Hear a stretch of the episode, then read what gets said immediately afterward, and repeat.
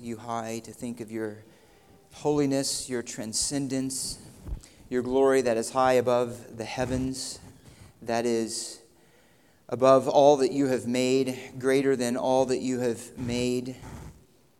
Your holiness that is pure and free from sin in you is light, and there is no darkness at all. There is no defect, there is no weakness, there is nothing in you that is not the perfection of beauty in every way. And beauties and perfections that we see even dimly here, and longed when that day when we'll see them more perfectly in, in your presence, when we are freed from the presence of sin and can have those eyes that can see you with greater clarity and fullness. But Lord, as we travel along the road that you have laid out for us here. Help us to apprehend that more and more, to have our eyes enlightened more and more, to see your glory, to know that for which we have been saved, and to delight in you and to live for you. And use your word, Lord, as you do, to compel us to that end. And we ask you to do these things again by your Spirit. In the name of Jesus, amen. Open up your Bibles, if you will, to Revelation chapter 2. Revelation chapter 2. We now move on to our next church, the church at Pergamum, as we're looking at the seven churches addressed by the risen Lord, the seven churches of Asia Minor. And we are looking this morning at Pergamum, having finished the church at Smyrna and looked at the church as at Ephesus. Let me begin by saying that Christians have often been called a people of the book. And this is a statement that recognizes that Christians are identified primarily and specifically in many ways, but as those who hold to the revelation of their God in a book, that is in Scripture, the 66 books of Scripture. We hold Scripture to be the Word of the living God, the living Word. God has revealed himself. He has spoken to us in actual words that were written down on, for us, actual pages of paper. That's changed, of course, throughout the history of time. But however they are written down, they are to us words recorded from God to reveal himself and to teach us and to lead us to a knowledge of himself, which is centered around the knowledge of the Lord Jesus Christ, both in anticipation of his coming the, the explanation of his coming, of his work, and of the anticipation of his coming again. Scripture is, as it is applied by the Spirit of God, the very beginning of our salvation. We are brought forth by the word of truth. Scripture reveals to us Christ, and in that revelation of Christ, it is the power of God unto salvation. We begin our very beginning of our life as a Christian is because of the revelation of Christ in Scripture, in a book. Many of us were saved actually just by reading Scripture or somebody sharing with us Scripture. It is the revelation of Christ. We are sanctified by Scripture and by the Word of God. Sanctify them in truth. Thy Word is truth. Every Word of God given to us, written down on the pages of the, this book, are to us a revelation of God that we respond to by faith. We obey by the power of the Spirit of God. And in that process, superintended by the providence of God, He shapes and He molds us into the image of Christ, who is the perfect image of God. That is how Scripture works. Scripture defines for the Christian reality. It tells us what is right and it tells us what is wrong. It tells us what is true and it tells us what is false. It establishes for us a worldview. How we view everything is through the lens of Scripture. If it does not comport and agree with the Word of God, then it is wrong. If it agrees with the Word of God, then it is right. The standard for everything is Scripture. It's how we know Him. It's where the Christian meets with Him. It's how we grow in Him. It is what we proclaim, the truth of God, as He's revealed Himself in the Bible. Now, that being said, as the revelation of God, the God who is the God of creation, the God who rules and reigns over everything that He has made, the God who has revealed Himself in uh, the pages of Scripture in Christ and in His people when they are faithful to the truth, it is inevitable then that the people of God who are faithful to the revelation of God and to the witness of God in Scripture are going to come into conflict with a world that hates that word, that rejects that God, that hates that that Christ, that does not love his righteousness, does not delight in singing, Holy, Holy, Holy, but in fact despises that revelation of God. And so it's, in, it's inevitable that at some point and in some way throughout the history of the church and to some degree of intensity that there is going to be conflict between the people of God and the world in which we live. God's kingdom in its ultimate sense is a kingdom of his reign over all things that he has made. His kingdom in a specific sense is that that he is forming under the headship and the lordship of the Jesus Christ. But his kingdom expands to everything that he has made. But there is a rebellious kingdom within his kingdom, one that he allows to exist for a period of time. But because there is a conflict, because what God says is true, very often the world says is false. What God says is right, the world says is wrong, and so forth. There's a, there's a subtle seduction that comes in the life of God's people, and that is somehow to compromise a clear statement of what God has said in His Word so as to avoid either shame and the ridicule of the world, so as to avoid the persecution of the world and its hatred of those truths, to somehow win the favor of the world, not by being distinct and speaking boldly about who God is, but rather somehow fudging it a bit so that it, the edge isn't so sharp in how it disagrees with our culture. That's always a seduction of the church. It's always a temptation to compromise on truth and holiness to be more acceptable to the culture, to avoid persecution, or simply to condone sin and to allow those within the church who name the name of Christ and who are identified with the visible church but are unconverted inside to somehow feel that they are uh, included among the promises of the gospel while showing no allegiance to Christ but rather are unconverted and unregenerate. And they exist within the visible church of Christ.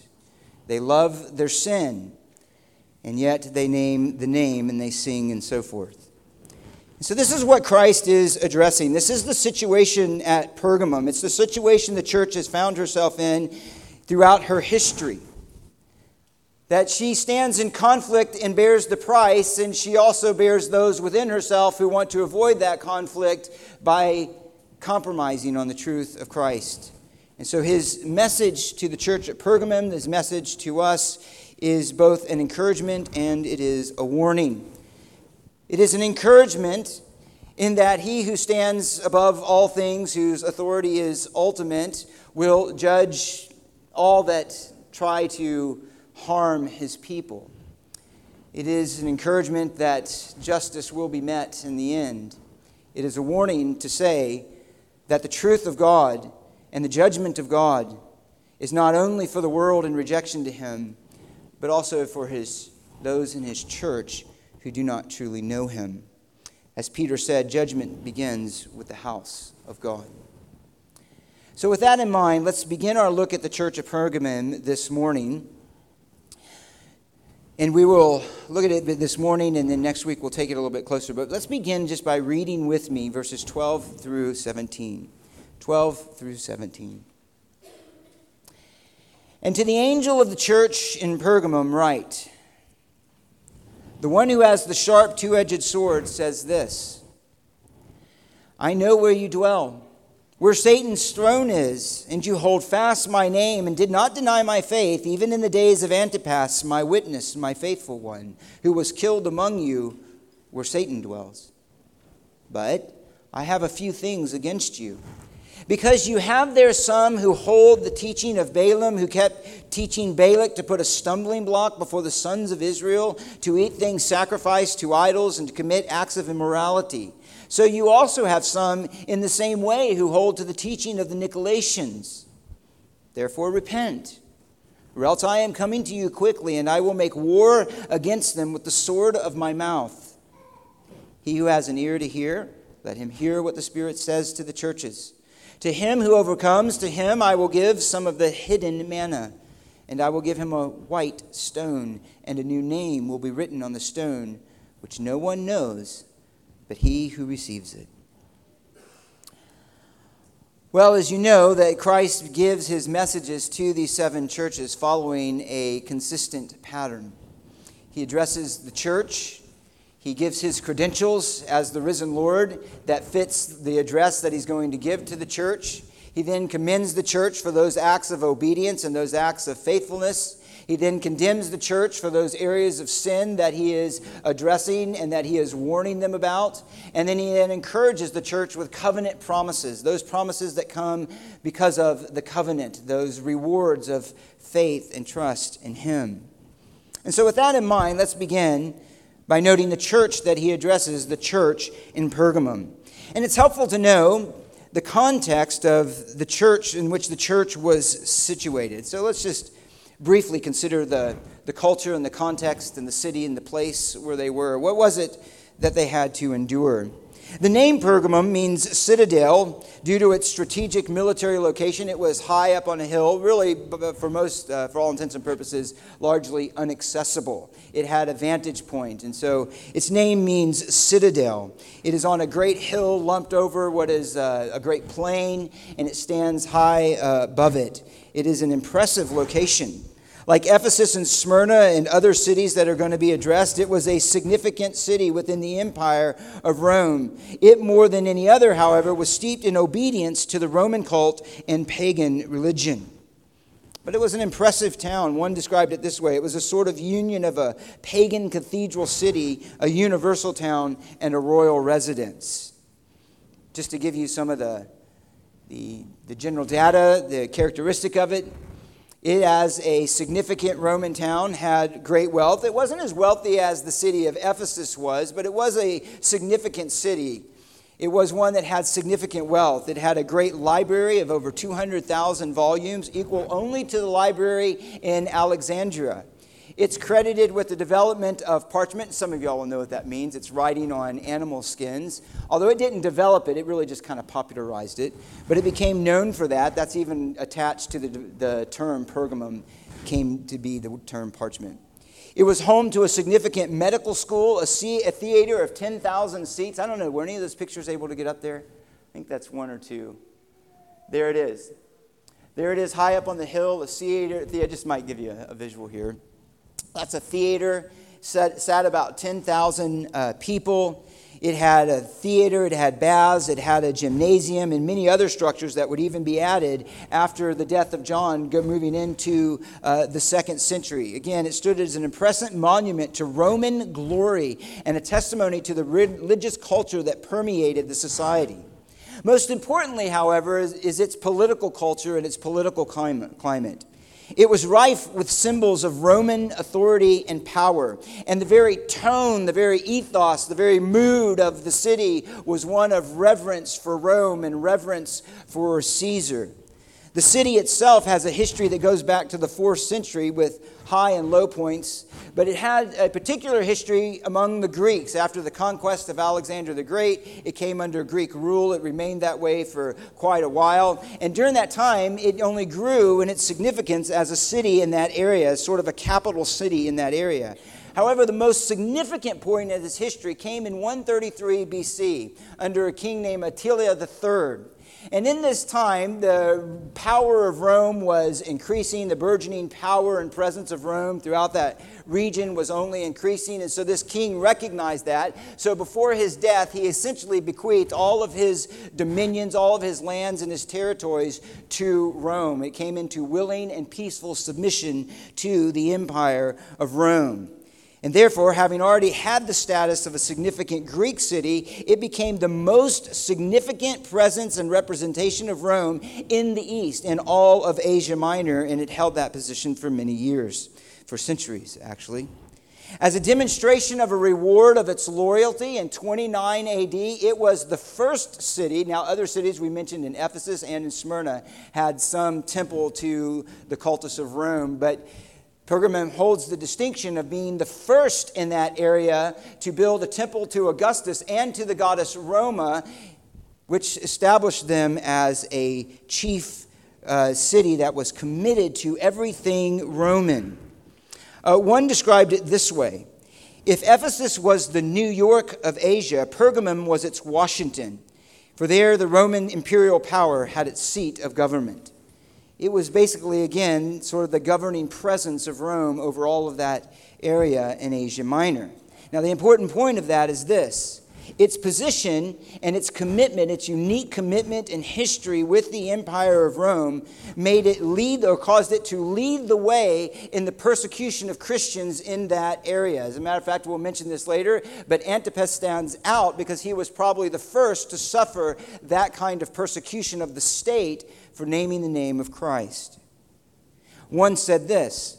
Compared to all the surrounding cities, Caesar worship was the most intense here. In other cities, a Christian might be in danger on only one day a year when a pinch of incense had to be burned in worship of the emperor. In Pergamum, however, Christians were in danger every day of the year for the same reasons. So, in other words, in some cities, they had special feasts, they had uh, special commemorative days and events in which it was required that people put incense to uh, Caesar, to Rome. However, in Pergamum, that was a daily event. It was a daily threat then. It wasn't merely an occasional threat, it was a constant threat to the Christians who lived there. And this is what was rising. This kind of opposition was rising and increasing even at the time that John was writing. Religiously, it was a typical polytheistic city and it housed many significant monuments and temples to a variety of deities and to some of the main deities of that area, and then, of course, lesser deities and around and so forth. However, there are two particular temples that stood out. One was the great temple of the Greek god Zeus. It had been built to celebrate a victory when it was under Greek rule against the Gauls or the Galatians, and it was a big painting. It's still uh, there, a frieze anyway, that was there at the bottom of this temple of Zeus. It stood as a monument to the greatness of the city. It was a huge temple, 40 feet high, highly visible, situated 800 feet above the base of the valley. I think there's a third picture just so you can get an idea. I think number three. Okay, so there it is. So that's a street down at the bottom. And then you can see the theater right up there. And then you see right up at the top up there was the temple of Zeus. So it was very impressive. So as you came along that road, as you were coming into the city, you looked up and there was this massive temple. It was very visible, very impressive, very imposing on all who were there. But it stood out not only because of its structure and its location, but one noted that all day long it smoked with the smoke of sacrifices offered to Zeus. Just as a point of interest, it was discovered in the 1800s by German archaeologists, and the altar there to Zeus was actually taken. And there is within Berlin an actual Pergamum museum where you can go and see uh, many artifacts and things dedicated. There it is. That's a reconstruction of the altar. Part of it was what was discovered, part of it uh, reconstructed there. So it was an impressive, it was an impressive temple. Secondly, however, they had a temple to a god by the name of Asclepios. I hope I got that right. It is the god of healing. It was both a temple and a school, and people traveled from all around the world to come to this temple, not only to worship, but to receive healing.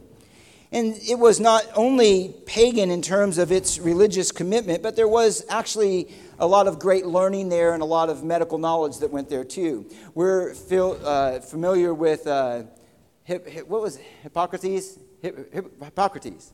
Right, that was the medical guy. I just blinked out on his name. Uh, Hippocrates uh, and his medical prestige. There was another one, an ancient uh, medical person by the name of Galen. He was actually from Pergamum. He was a product of that uh, school that was there. Now, what's interesting about this temple, not only again of its impressive structure, but it was particularly associated with snakes and with serpents. And so there's coinage and other artifacts that point to uh, the god uh, wrapped around with a snake or snakes surrounding them. And it was a part of the worship uh, that was there. As a matter of fact, one notes the putting together of both the, the legitimate learning with the pagan ritual in this way and how serpents played into it. He said, Feeding a living serpent in the temple was the manner of practicing their worship.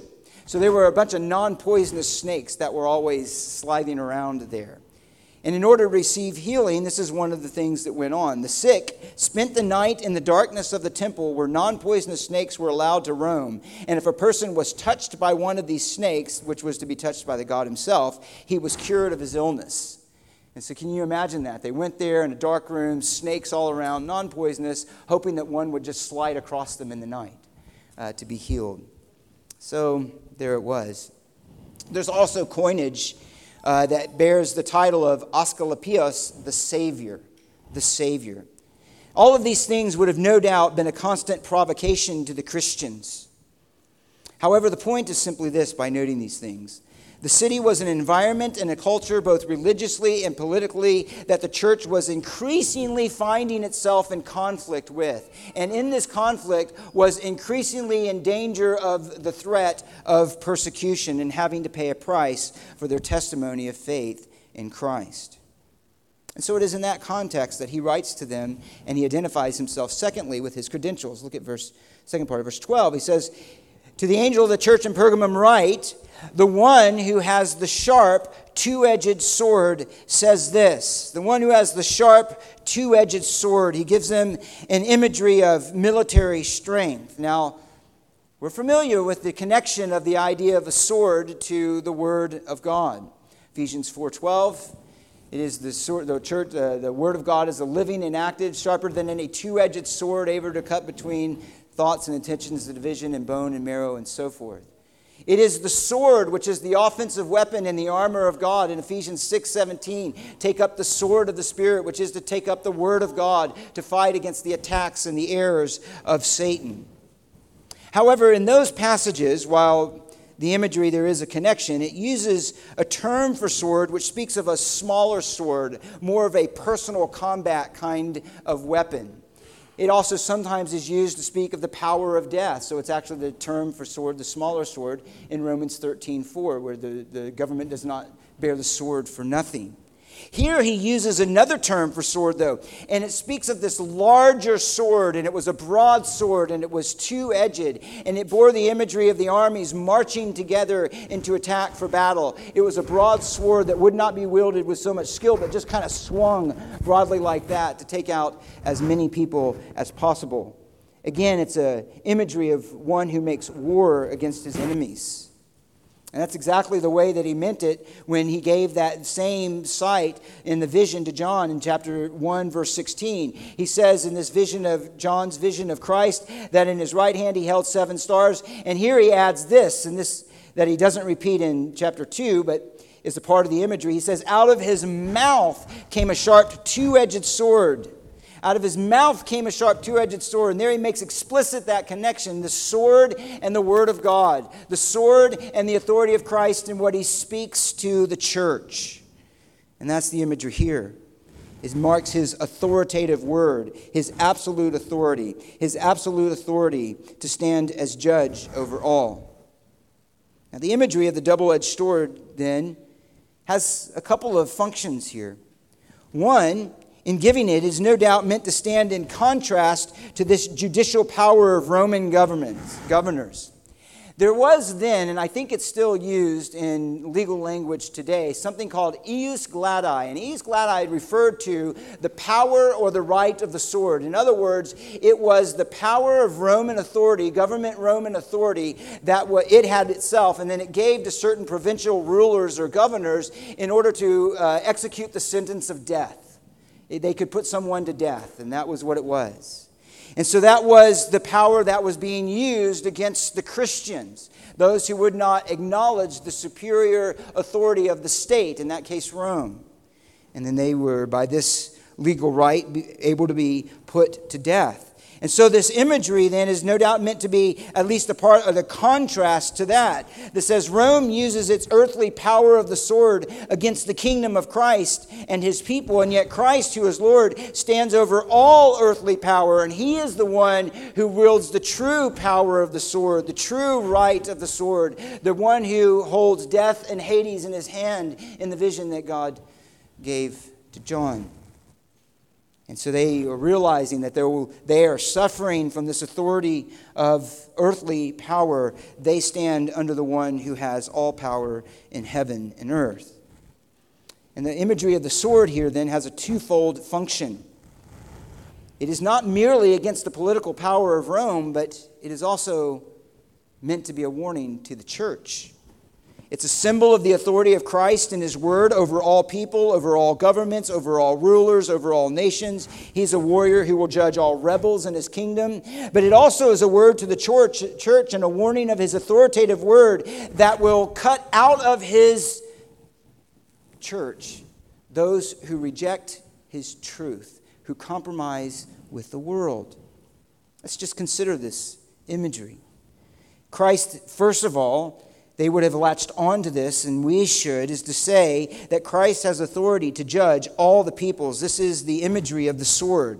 The sword coming out of his mouth brings judgment ultimately to the kingdom of Antichrist.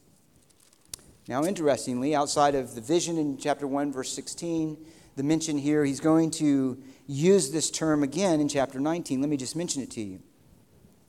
This is the great account of Christ after the kingdom of Antichrist has run its course, when he returns to execute judgment, to uphold righteousness and justice on the earth, to clear out out of his kingdom all rebels and all who stand in opposition to him, he uses this imagery. Verse 15 From his mouth comes a sharp sword, same term, so that with it he may strike down the nations and he will rule them with a rod of iron. He treads the wine, path, wine press of the fierce wrath of God. Verse 21 The rest who were killed with the sword which came from the mouth of him who sat on the horse, and all the birds were filled with their flesh.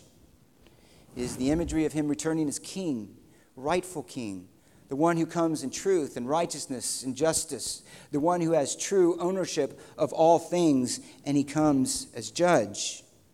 And that certainly is what is meant to be communicated here. But let me ask a question. This is the question that comes to my mind. In what way does that imagery actually, in what way does a sword out of his mouth, is that meant to actually be a means of judgment or an instrument of judgment against his people? What's the connection between the imagery and the reality of that imagery? Well, in this way. When he speaks to confront sin, when he speaks to call to repentance, when he speaks to warn against error, when he speaks to rebuke the wayward, the sword does at least two things. His word, pictured here as a sword, does at least two things. It acts as a witness against all who oppose him, and it makes certain the consequences of those who oppose him. It acts as a witness, and it acts as a certain declaration of the consequences of those who oppose his word. Let me just illustrate this very quickly. First of all, it is a witness. It is a witness. The Word of God acts as a witness. The, the declarations of God's power, the declarations of God's rule, the declarations of God's promises of judgment act as a witness against all people and all men.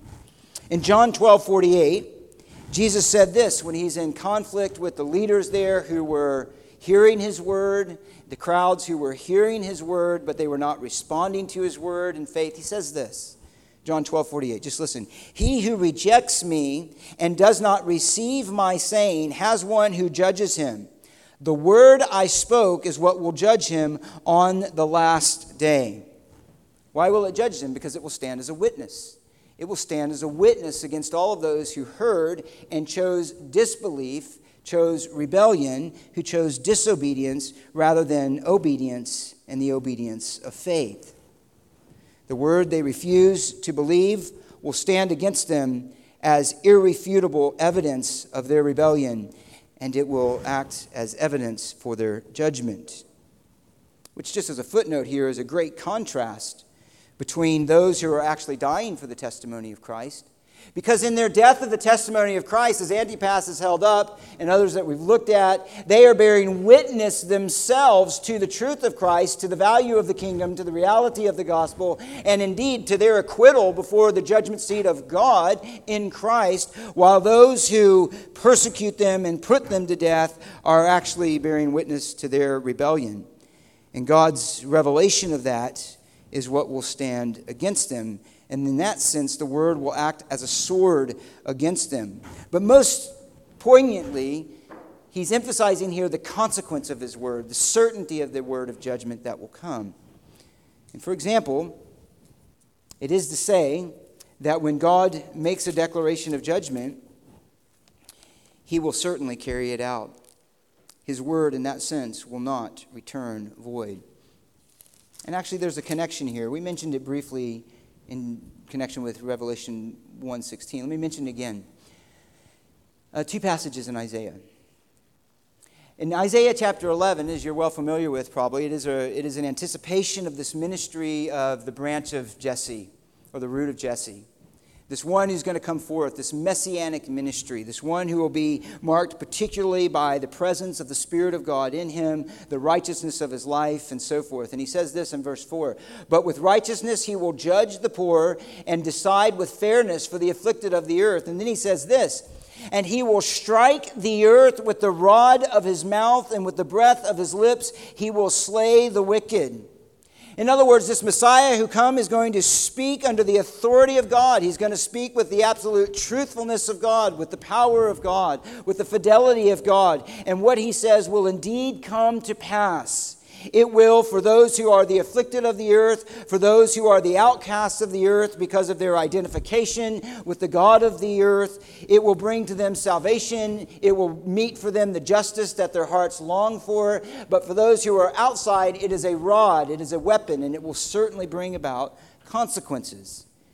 All of his word will stand as a witness against those who reject him, and in fact, it will accomplish their judgment. One other passage Isaiah 49, chapter 2, verse 2. He has made my mouth, this is again a messianic passage, looking forward.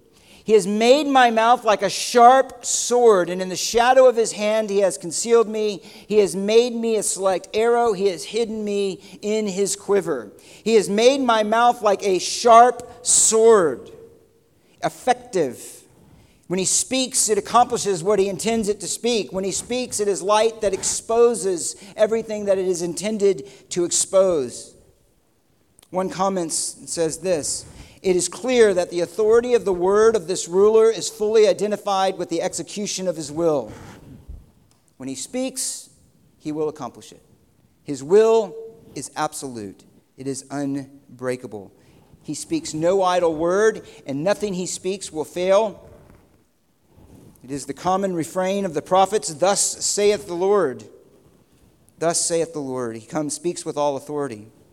Now, this is a word of encouragement, of course, to them to realize that He is the one who holds the true sword. He is the one who holds, the true seat of government and of power over all of the nations, not Rome, not Pergamum, not any other city, but of Christ. He holds that power, and we yield to Him. But there is a, there is a kind of tension here, too, that this is meant to, I just want to note here.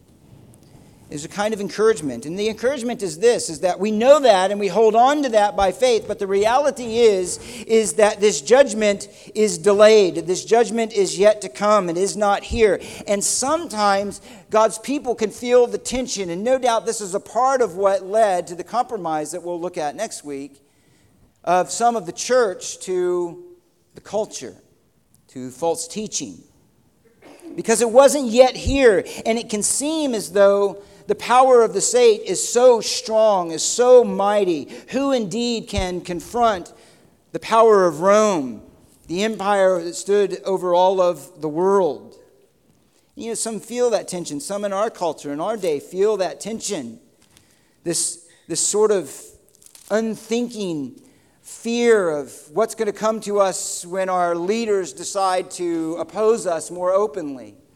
What's going to come and what is going to come of the church when she is rejected and she is politically attacked. And some worry about that.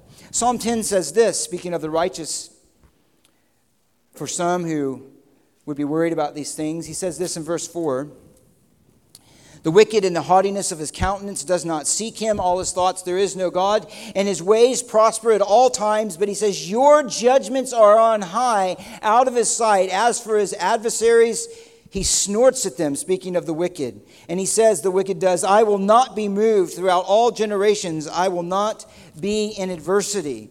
And that kind of tension and waiting can cause anxiety sometimes in the people of God, a fear. Listen to the way that the psalmist in Psalm 94 puts it, verse 3. He says, well, actually, beginning in verse 1 O Lord, God of vengeance, God of vengeance, shine forth. Rise up, O judge of the earth. Render recompense to the proud. How long shall the wicked, O Lord, how long shall the wicked exult? They pour forth words arrogantly, and all who do wickedness vaunt themselves, and they crush your people, O Lord, and afflict your heritage. They slay the widow and the stranger and murder the orphans. The psalmist says, Does the Lord not see? Nor does the God of Jacob pay heed? In other words, where are you, O Lord? Why do you let your people suffer as they do? Why do you stand by and watch as those who are wicked pour out their wrath arrogantly and haughtily on your people and they disregard you and they disregard your truth? That's, that happens in the heart of God's people.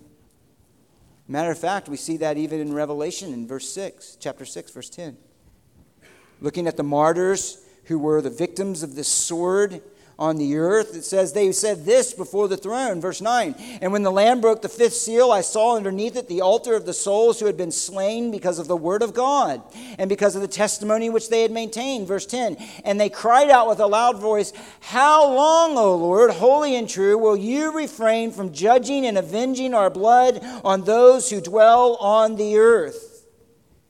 And there was given to each of them a white robe, and they were told they should rest for a little while longer, until the number of their fellow servants and their brethren who were to be killed, even as they had been, would be completed also. God holds the sword, God has ultimate judgment. Christ is the Lord of heaven and earth. All authority has been given to him in heaven and earth. He is building his church in the gates of Hades and the gates of Rome and the gates of the United States and the gates of North Korea and the gates of Iran and so on and so forth will not prevail against his building his church. But the building of the church requires that the church be willing to die and that some among be willing to submit themselves to the authority of this sword for a period.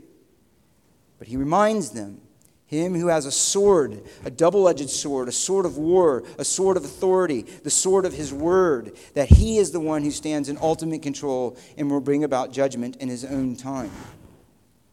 That's the first idea. There's a second part of this too, and it is directed towards the church. Note, however, in verse 12, who is he speaking to? He's not speaking to the city of Pergamum at large. He's not, he's not going out and saying, To the city of Pergamum, I say, and he's saying to the church at Pergamum, to those who name my name, to those who are identified with me, to those who make a profession of faith in me. I'm speaking to you, he says. I am the one speaking to you who has the sharp, two edged sword, the sword, the picture of war and of justice and of authority coming out of my mouth. He's speaking to the church.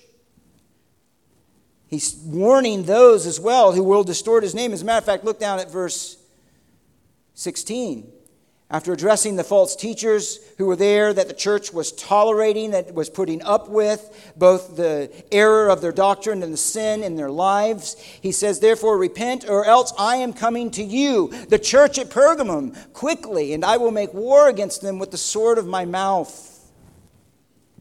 God is absolutely concerned with the glory of his name among his people. He's concerned about the testimony of the church of his name and he will indeed uphold the glory of his own name. I mentioned it to you earlier, but Peter captured the same idea when he says it's time for judgment to begin with the household of God. And he says it later in that context, if it begins with the household of God, what is going to be with the rest of the world? What is going to be with the rest of those who reject his truth? So strong is the statement that one sees it as the very key to the passage, saying this Christ is standing over the church as a threatening judge because of the church's sin, is the thought pervading the entire epistle to Pergamum.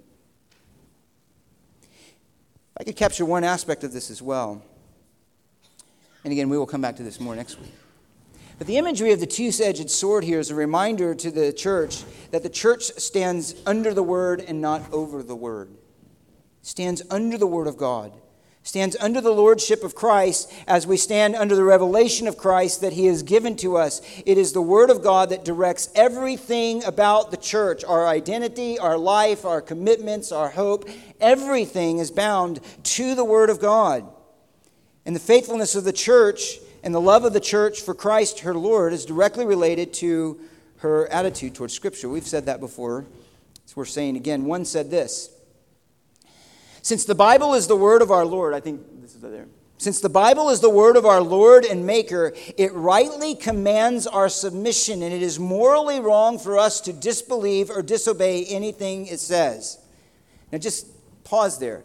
What is immoral in the sight of God? To disbelieve His word. That's immoral. What is an offense in the sight of God? To disbelieve His word. It has inherent authority, the author goes on to say. Whether or not this authority is acknowledged or robbed by a human king, because it is the Word of God. That is our basic understanding of canon and of inspiration. The Word of God has authority because it is the Word of God. It does not have authority because of the church. It does not have authority because any human being recognizes it. It has authority because it is given to us by God. Though all the world reject the Word of God, God will still be found true. Romans 3 5. And so it has an inherent authority because it is the Word of God. And that is the authority that the church stands under, and that eventually all of the world will be made to address and stand under. And that's why he brings it here and says, That's unacceptable then for my church to allow this kind of sin, this kind of false teaching, this kind of teaching of Balaam and the Nicolaitans and any other thing that does not conform to the truth. It's not tolerable, it won't be allowed. I'm going to come not merely against the nations, but against my own people with judgment if there is not repentance. It is, again, a reflection of our attitude toward God. One said this, and again, I think this is up here. To subvert the Bible as God's direct word is to destroy our relationship with God. Indeed, it is an assault on God Himself. Since God is as good as His Word, God rules over us through His Word. And that is the great offense and the great danger of the false teachers that He is ultimately addressing here as well. It's not merely a matter of error in some small details, it is a matter of salvation. It is a matter of severing God's people's relationship and connection with their Savior through the Word. To distort that is to destroy everything, it is to destroy the foundations. With that said, let's note thirdly then the commendation of Christ. So the church is to hold fast, to trust surely, and then certainly, certainly in the timing of God and the justice of God, who will ultimately wield justice and execute it on the earth in his own time. It is a warning to the church of him who speaks with a double-edged sword to say the judgment is not merely for the word, but even those among my people who don't conform and submit to my word as Lord of heaven and earth. But I do acknowledge this. Some of you are faithful some of you are faithful, and I commend you for that. And so look at verse 13. I know where you dwell. I know where you dwell. Again, speaking here of that intimate knowledge of God with his people. He is not a Christ who is distant. He is not a Christ who is unconcerned about the suffering and the trials of his people. He knows where they are, he knows what they are experiencing. He cares, and he is present among them. Again, he is walking among his churches. He says, I know where you dwell. And look at what he says where Satan's throne is. He acknowledges the difficulty of their circumstances. He acknowledges the spiritual oppression that they are having to endure. He says, You dwell where Satan's throne is. And look at the end of the verse where Satan dwells. And it speaks of a permanent residence, an ongoing residence, a kind of place where his presence is uniquely manifest. Now, what is he referring to here as the throne of Satan? What does he mean by that? Well, there's a few options. The ones that are usually given are that it refers to the temple of Zeus because of its paganism and its, its uh, visibility when you walk into the city, as you saw. It could be referring to the, the temple that is to Asclepios, the god of healing, because of the imagery of the serpent and all of that kind of stuff. Some say it is, could be referring to Pergamum as a whole, as a city, because of its opposition and because of its unique opposition to the message of Christ. Or it could be referring to the temple of Augustus, that temple that was built to the cultus of Rome, the imperial cult that demanded worship. And all of them are possible, However, there was nothing unique in terms of pagan worship about uh, Pergamum than there was any of the other churches or many of the other cultures around there. In all likelihood, the throne of Satan refers to the, the temple worship of Augustus, to that uh, temple worship, to the cultus of Rome, because it was, in fact, that was the very point where the persecution came. And in that sense, it was an anticipation not only of persecution that would come to the church throughout her history, but the anticipation of the persecution that would come to the people of God during the rise of the Antichrist in Revelation 13. We'll get there. It was the throne of Satan because it was this satanically controlled, spiritually blind means within the human realm of Satan executing his vengeance and his anger and his wrath against Christ by putting his people to death and by killing them. And the reality is, as noted before with Antipas, that he was probably likely the first to suffer this kind of authority, and so that's why he bears special mention. He says, I know what you're having to face. I know it's a very dark culture. I know everywhere you turn, you see rebellion against my name, you see wickedness, you see spiritual darkness. I mean, we can relate to that in some ways. We don't have temples, but do we? We have abortion centers. We have media and every institution within our culture that more and more is calling light darkness and darkness light that is anticipating or that is uh, against the message and the truth of Christ and of righteousness. And so it is here. They, they, they were undergoing this kind of suffering, this kind of difficulty, this kind of conflict. And he's saying, I know where it is, and I know it's dark. I know it's very dark where you are. And I know there's, there's fear where you are because of the cost that is coming to you. I know it's where Satan's power is. Throne speaks of power and authority and governance, governance. And it says in a particular way, Satan has that hold on the place where you are. I know that. But know that my throne is greater, my power is greater. And I commend those who hold fast my name, he says. Secondly, I know you, I know where you dwell. I know the darkness of the culture that you live in. I know what you have to endure, that the cost of being faithful to my name is going to increase. And that's essentially what the whole spiritual battle is, isn't it? It's a, it's a battle between two thrones. Two thrones.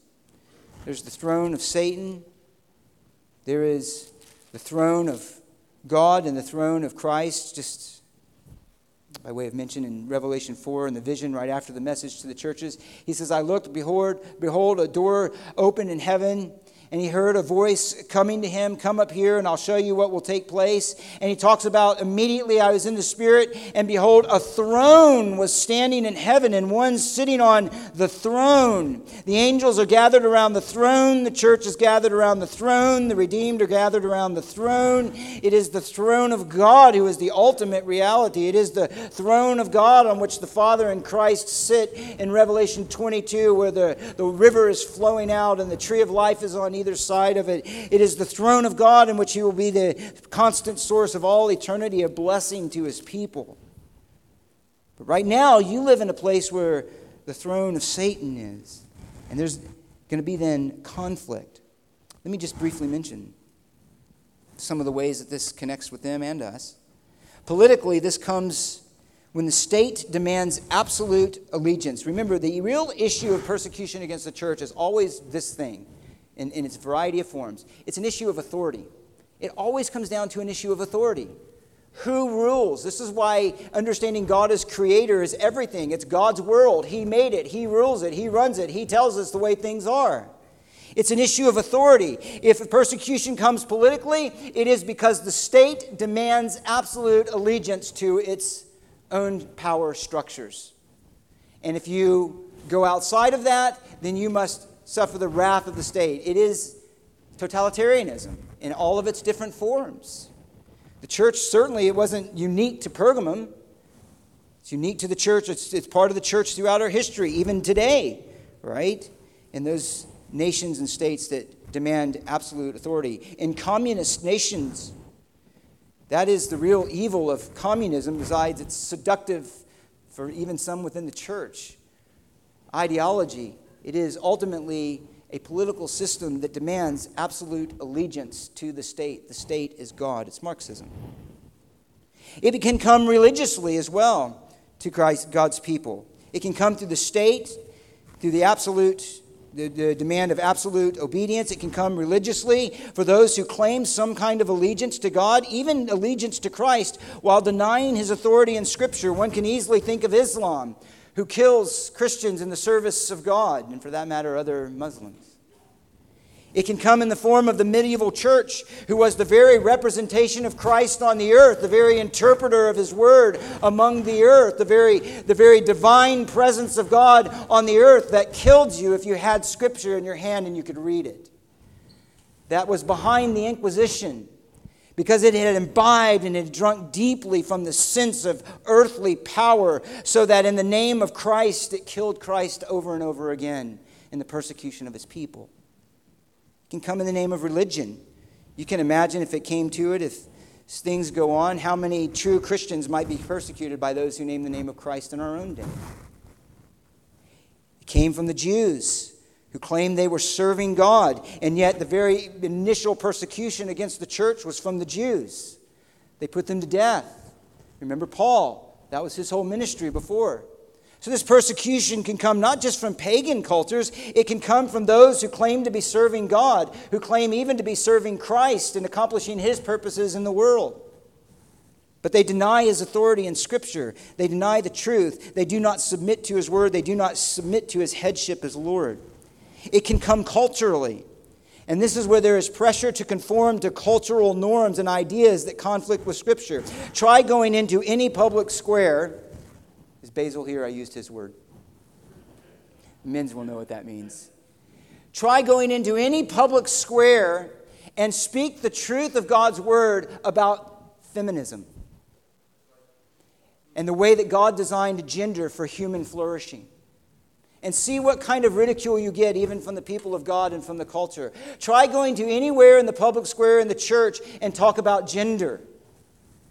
Talk about the evil of abortion and you will receive, in many cases, wrath and conflict and hostility. And we can consider this in this way as well. When a people continues as a nation in their rejection of God as creator, and all that that implies in Genesis 1 and 2, then you have the situation of Romans 1. We're worshiping the creature rather than the creator.